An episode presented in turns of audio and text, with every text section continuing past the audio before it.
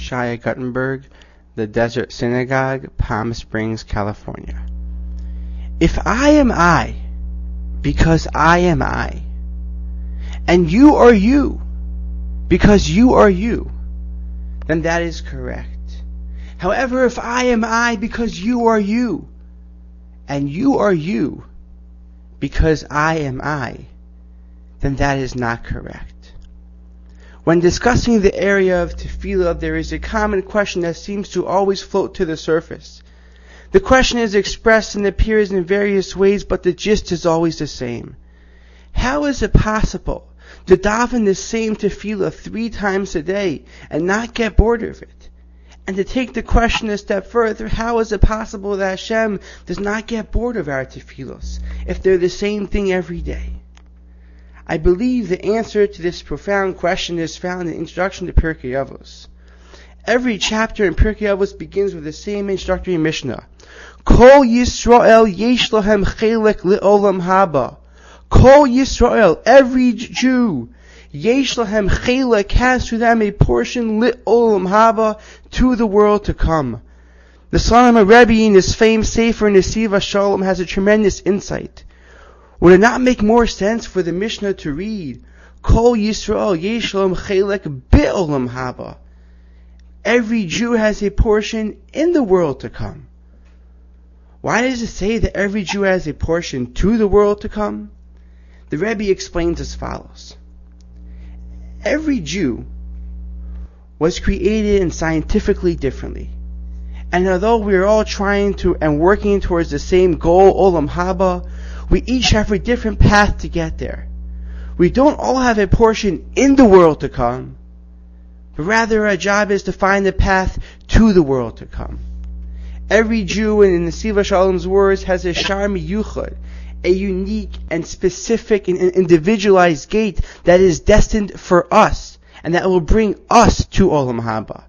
It is our job in Olam Hazeh to find this path. Once we find this path, then our tefillos will not become a bore, because our davening will always have a direction. We not only know where we want to be, but we now know how to get there.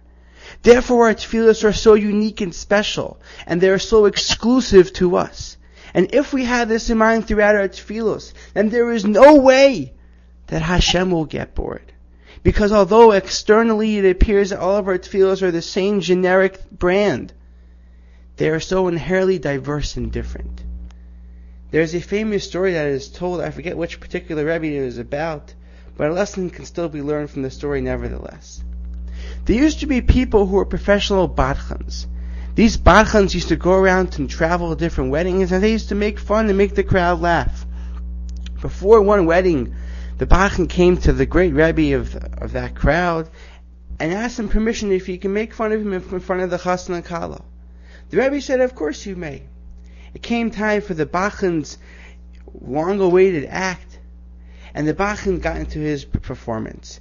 And he went straight into his main act, which was the imitation of the Rebbe's Shemoneh Esrei. Apparently, the Rebbe had a daven the Shemoneh Esrei in a very particular, recognizable way, and everyone recognized this immediately.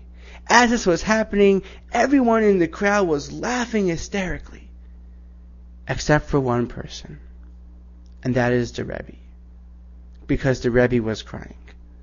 When the Badchan noticed the Rebbe in tears, he immediately stopped his act and ran over to see what was wrong.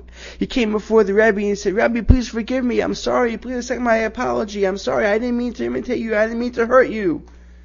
The Rebbe told him he did nothing wrong. So why are you crying, Rebbe? Why are you crying? cried the Badchan. The Rebbe explained, if you could imitate how I daven, how much more so can I imitate how I daven? One of the hardest parts of tefillah is making it personal, turning these generic phrases into private expressive emotions. But this is our job. It is our job in this world to find our path to Olam Haba, and it is our job in tefillah to ride this path to Olam Haba. Now we can finally understand the phrase we started off with.